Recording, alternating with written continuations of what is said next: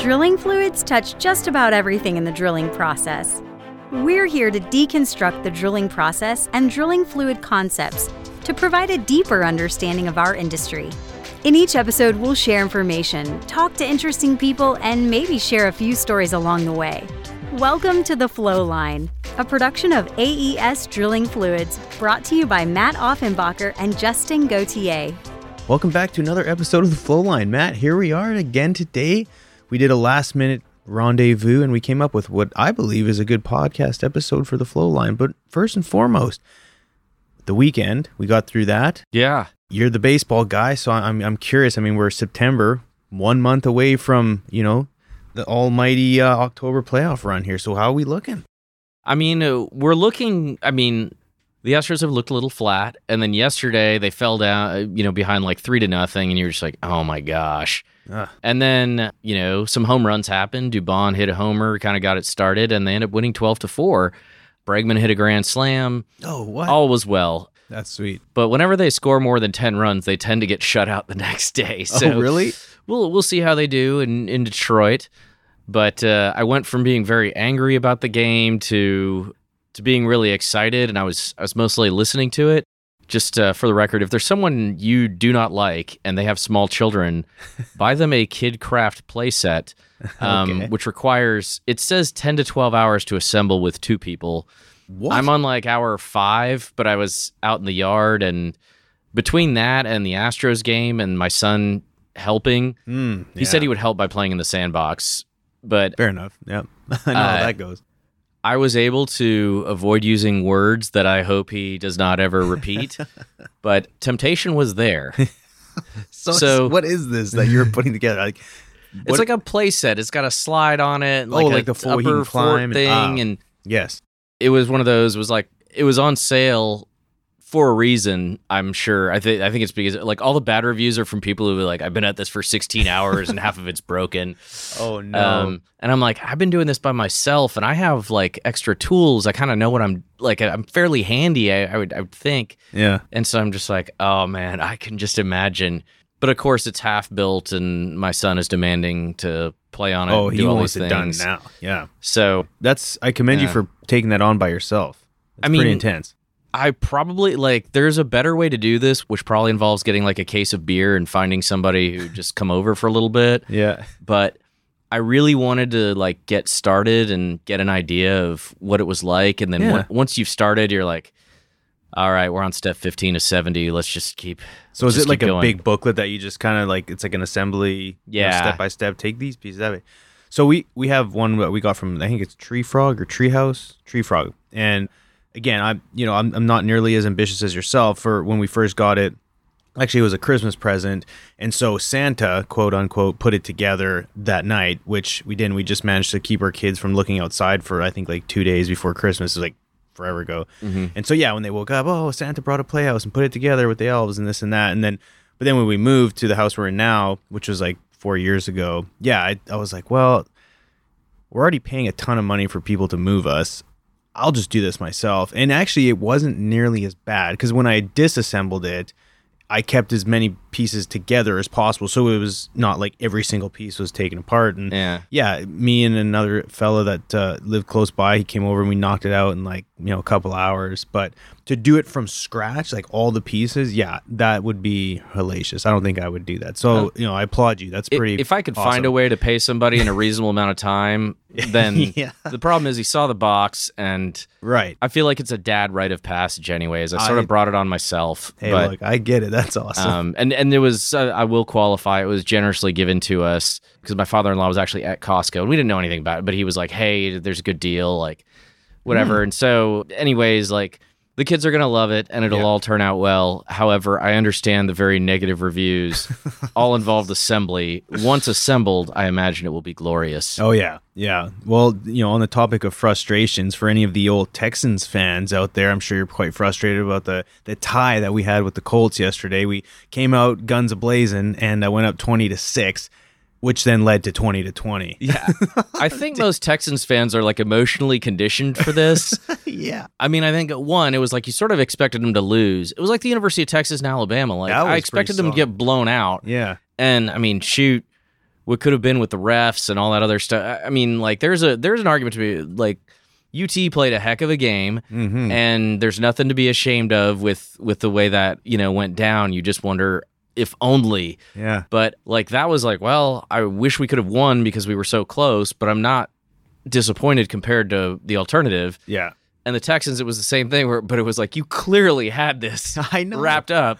Yeah, yeah. They, the energy they had at the time they were playing. Like, if I was a betting man, I would have certainly bet quite a bit that the Texans would have won and just held on to the lead, maybe given up a touchdown. But to come out like that, but no, to your point, I heard a lot of people this morning talking. Because there's some folks over at where I was this morning that are UT fans, and they were blown away with the performance. And although it was a loss, but you know, again, overall great game. And so for the listeners out there, clearly, you know, Matt and I are bantering about six minutes into this, and we haven't talked about mud yet. But now that we're in football season and baseball playoffs, There's still lots to talk about that yeah. doesn't involve mud. exactly. But nonetheless, Matt, let's move on. I'm sure the listeners are eager to hear about what we're talking about today. And the topic that we came up with is really what to consider around taking flow while using while drilling with a oil based mud. And for those out there who, you know, I'm sure a lot of the mud engineers out there that have drilled with oil based mud, if you start taking water flow from, you know, whether it's just formation water or you're taking injection or you're getting fracked into, you know, your world can unravel pretty quickly. And so I just thought uh, it would be a good topic to talk about, you know, with, with planning and the different products and just things that options per se when these things either are happening or will happen. And so, Matt, wh- what do you think? Is that something that's pretty relevant uh, in your world? I mean, we get questions all the time, right? And it's it's one of those like all things. Can mud fix the fact that I'm taking a water flow, along with fixing directional and eliminating casing strings? And you know, it's one of those. We're no miracle workers, but uh, we're asked to perform many. Yeah. So I, think it's worth discussing because I, I think a lot of it is making good decisions when it's happening as far as what to do next. Minimize the impact, you know? Yeah, no, that's exactly right. And just like everything we do, I think one of the first and foremost topics that, that are worth mentioning is the planning side of it. Before you even get on location, when when you're writing the mud program and uh, you know the, the operator and the the mud company are, are talking about different things, Matt. Planning is, is of the utmost important. And uh, you know what's that old saying? If you if you fail to plan, you plan to fail, right? Yes. So, Matt, when in the planning stages, wh- what are things that we need to be talking about before we even get out on location? I mean, I think the first part is it's going to sound really dumb, but can you turn off, let's say it's an injector well, can you turn off the injector well? Or can you manage, you know, a frac schedule so that maybe they're not fracking or near you at the time that all this is going on? Right. both of them when you ask the question to the operator normally they laugh at you but you know part of this the injector well it could be an injector well that they have control over Right. but they've got its production department you've got to talk to or it's it's some other group and if it's a bigger company there there may be less communication. Depending almost every state you can look up where they are and you might have some idea of if something's nearby but you can't it might not be active it might be more than active. Some of that stuff is a little bit tricky as far as how that data is available but it's it's worth keeping in like, do your due diligence have a look ask about the frac schedule at least ask. I know that uh, you know for a while there there were a few operators that said yeah we work with our neighbors and try not to be fracking while somebody else is drilling in a nearby area and all that. And i don't know if that all went to the wayside again because you just it was probably easier when you had a choice of when you could fracture. And now that every crew is tied up for the next year it's Mhm. probably like we'll take them when we can get them sorry.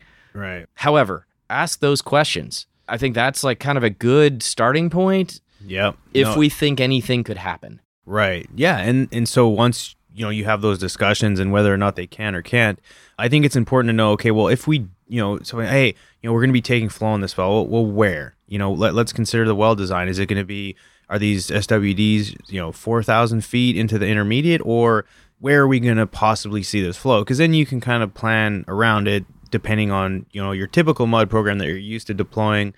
And so I think again, just understanding the well profile is important, and then where are you taking the flow? That's obviously something that I mean for us is is important to know. Yeah, I mean, when you can anticipate, okay, it's probably at this depth, and you drill through it. Guess what? You you can probably figure out, okay, this is how much pressure it'll take to kill it. You Yeah. can anticipate some of the how can I will I be able to case it off?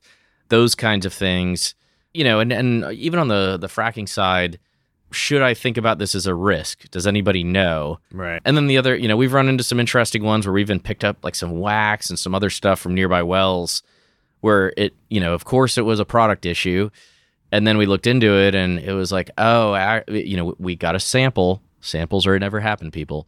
We got samples, analyzed it, and turned out it was coming from a well. And then we were able to realize, okay, well, it created drilling fluid issues, Right. but it was from well interaction. So kind of kind of knowing where where that sits. I mean, I guess from a you know, so you have like your portfolio of products too, right? Like, what am I?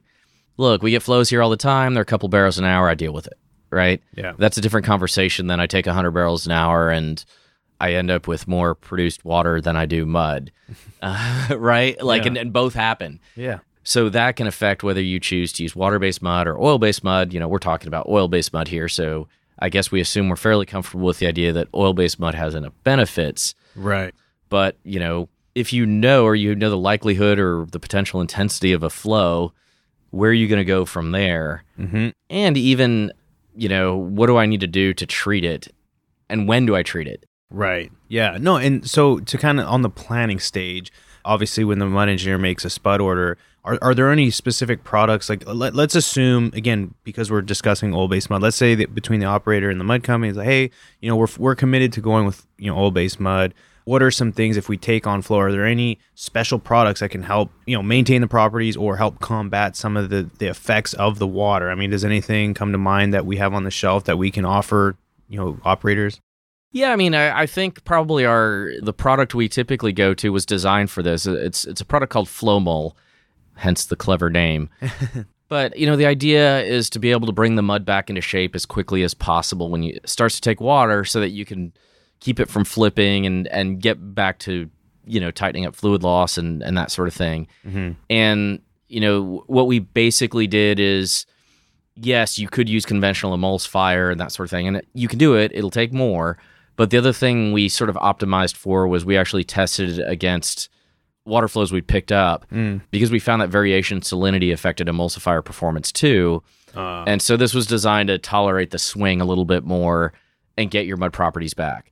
So Flowmol, I I mean, it really was customers saying, "Well, what are you going to do about it?" And, and, and in a way, you sort of laugh and say, "Well, I can't control where your SWDs come in, and right. but it was well, we can help remediate the problem to some degree. So we we spent a little bit of time trying to come up with sort of a nuanced product for that application, and and it's worked really well for us. Cool. So I'd say that's that's like the immediate one that comes to mind. Rightfully so. When, when dealing with a water flow, when using oil-based mud, your your biggest concern is the emulsion wanting to separate. Right. So if you can help, you know, control that, or at least limit the effects of that, or perhaps you know prolong the effects, because ultimately, if you keep getting flow and you just can't keep up, well, then just you know mathematically you can't you're, unless you're able to dilute I mean, it can just get out of hand, but if you're starting to see it, there are products out there like that, and perhaps other ones out there on the market that can help control the emulsion. Yeah, and, and so for example, we talk about everybody knows how much I love low clay, you know, low ECD muds for for unconventionals, but you know, our system it's primarily used because without as much organoclay, it tends to tolerate flows a little better. Mm, okay, Um, good to know. and you could use that in combination with Flowmol, you know, if, if you did have have some challenges.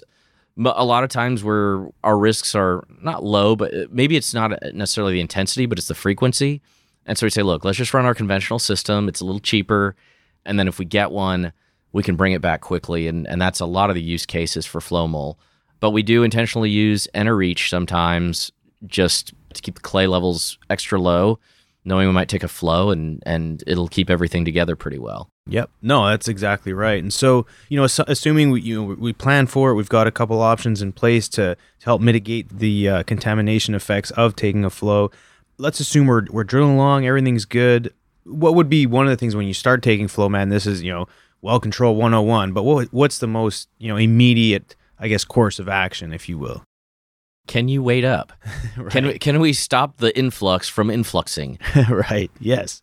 So yeah, I mean, and with that, there that comes risk, right? And so if you're, you know, again, in a scenario like I was talking with one of the, our customers this morning, this was a conversation, you know, real life conversation we were having, and it was like, you know, yes, we could wait up, comma, however, we have some uphole instability that is susceptible to taking losses. So when you have these tight windows, these are the things you have to consider. And it's like, okay, well, if we're you know if we're drilling along with a just hypothetically speaking, a 10 pound mud, well, at what point is that going to break down? Like, what what's our gradient there? And so, if you're dealing with a tiny gradient, you get some flow. Well, then, okay, you can only wait up to a 10 2.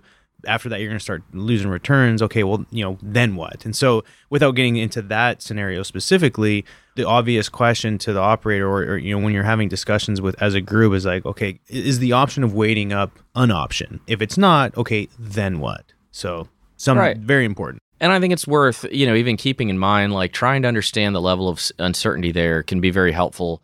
Just because, look, if I'm gonna if I'm gonna break down the formation higher up, now I've got a flow and losses I've got to treat.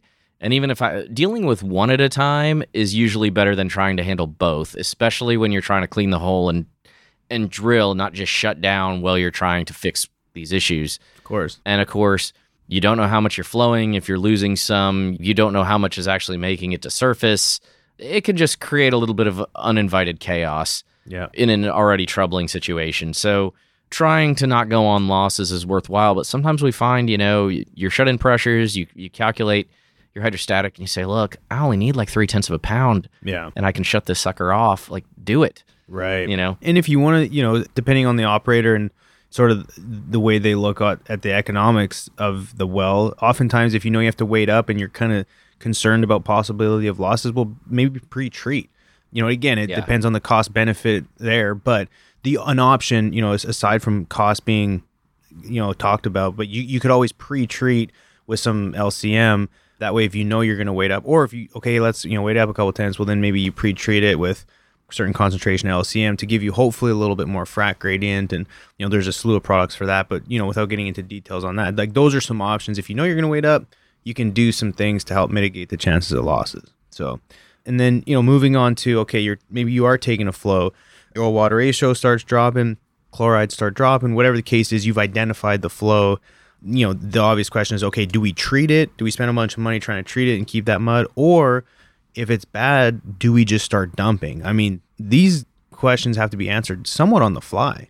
Yeah, I mean, and to some degree, I think this is almost like your LCM decision tree. Right. It can be fairly helpful to at least run the numbers. I mean, keep in mind that there's going to be a cost difference between different weights of mud and all the you know factors there. But it's like, okay, if the mud flips or it's it's on the cusp, you know, it may be cheaper to just displace it than to try and to try and treat it. yeah. Especially if you think you can get the thing under control and really you can cut your losses and, and get back to drilling. But you know, sometimes we've had folks who've said, "Oh, can we get it back?" You know, oil-based mud's expensive, and it's like you're going to spend a lot more in chemical trying to re- reclaim this than you ever will in just moving on. And so, kind of understanding that inflection point, can I bring it back? But you know, we've drilled with you know 50-50 oil water ratio muds that were fine. I mean, they're they're not pretty to look at, but we're past through, you know through some critical areas. Maybe we don't need as tight of properties just to finish up the well Right. we've gotten by when we haven't had the choice. It's not our first option, but when do we make those decisions of how hard to fight and how much money to spend fighting it? Right. And that's going to be like you said it's it's on the fly because how close are we to TD? Like how much work do I want to put into this right. relative to how far I have to go and it's not just one factor that's going to help you make that decision. Right.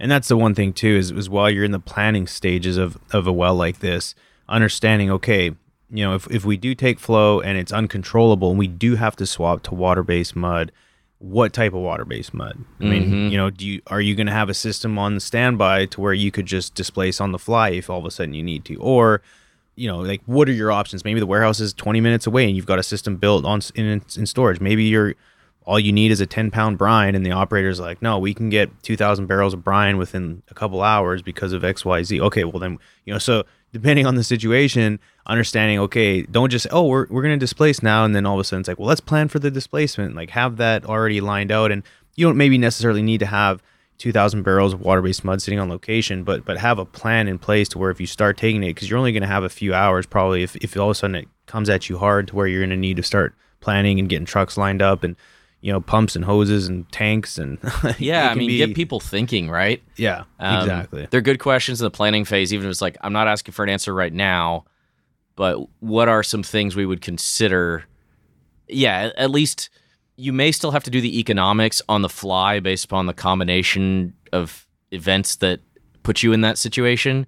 Right. But at the very least, you could say, now that I know that, here are my three options, and here's how much I think they're going to cost based upon what we're looking at. yeah. But anything that can sort of get everybody to kick it around before you're in the middle of, you know, in the middle of it where it's like, wait, can I sleep on it? No, no, no, no.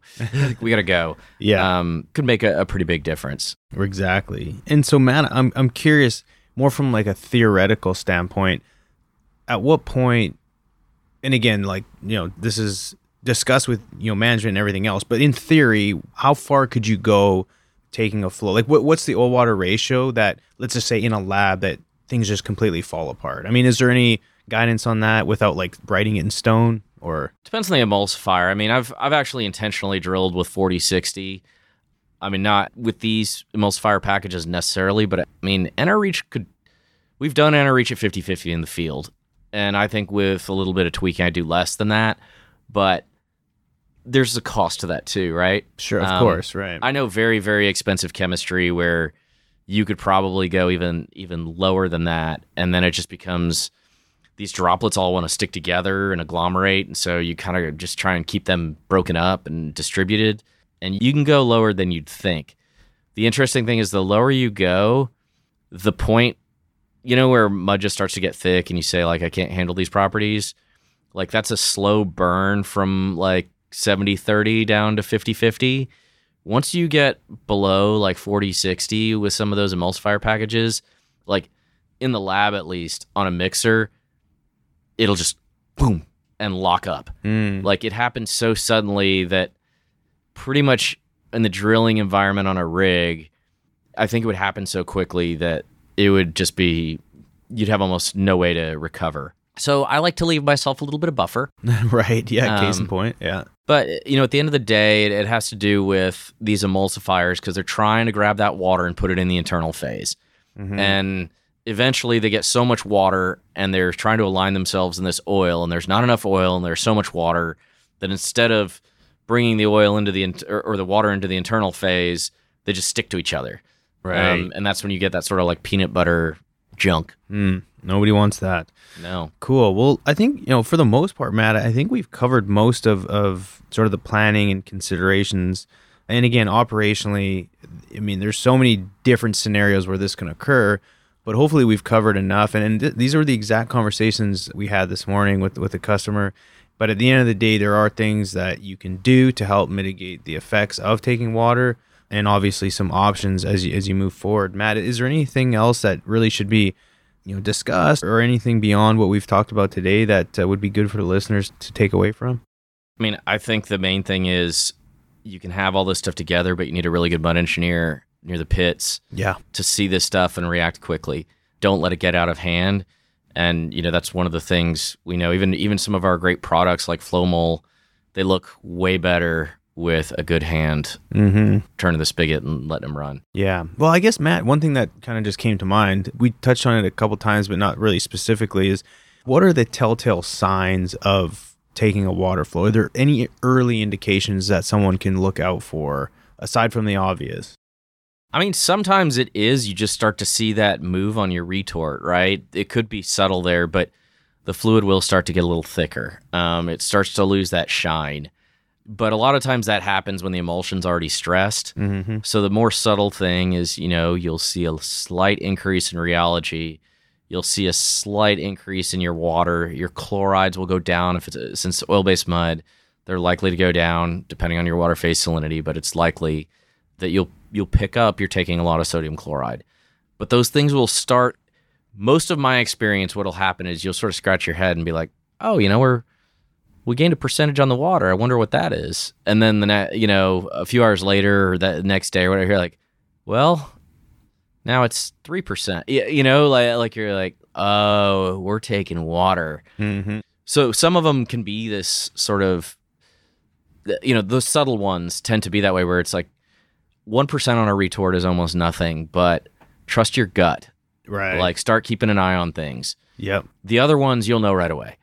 Exactly You don't get a lot of time. and and it's you, know, you don't need to ring the fire bell if, if you do start, but just bring it up on location. Say, hey, here's what I've noticed. Again, not trying to raise the alarm here, but you know, maybe if we, whether it's if we shut this in or on connections, let's be, just really look at it and see if we're taking any bit of flow. Because sometimes it's just a little bit, right? But you notice it in your retort, but Yeah. you may not notice it on connections. And into your, you're checking your mud and your or your weight and your vis every 15 minutes. If the vis goes from just call it 55, all of a sudden goes to 57, maybe it goes to 58, now it's touching 60, but nothing else has really changed. You know, that's something to well, maybe I need to take a mud check and see what's like. Why is the vis again? I don't like to use viscosity as anything like viscosity is kind of funny, right? Because we've talked about why or why not. It's something important, but it's something that can lead you to ask more questions. Exactly. It's a signal to go to a mud check. That's Correct. the- it's way easier than a mud check to tell you you need to do a mud check. exactly. You yeah. And same thing with weight, obviously. But Yeah. sometimes, yeah, because water will naturally, like Matt said, the rheology start to go wonky. But you might first notice it on the funnel vis if, let's just say, you took a mud check and then an hour later you start taking flow. But, you know, according to your daily plan, you may not have been planning for a mud check for another few hours.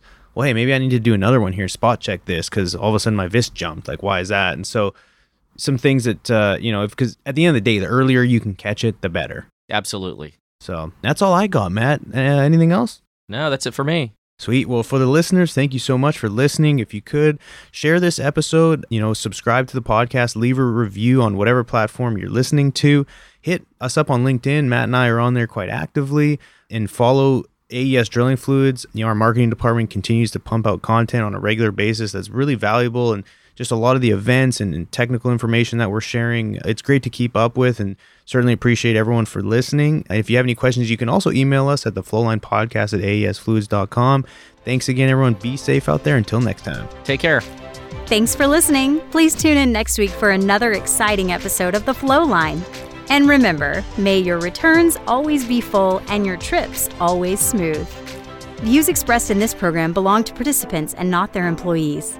The program is for informational purposes only and cannot take the place of seeking professional advice. Copyright AES Drilling Fluids.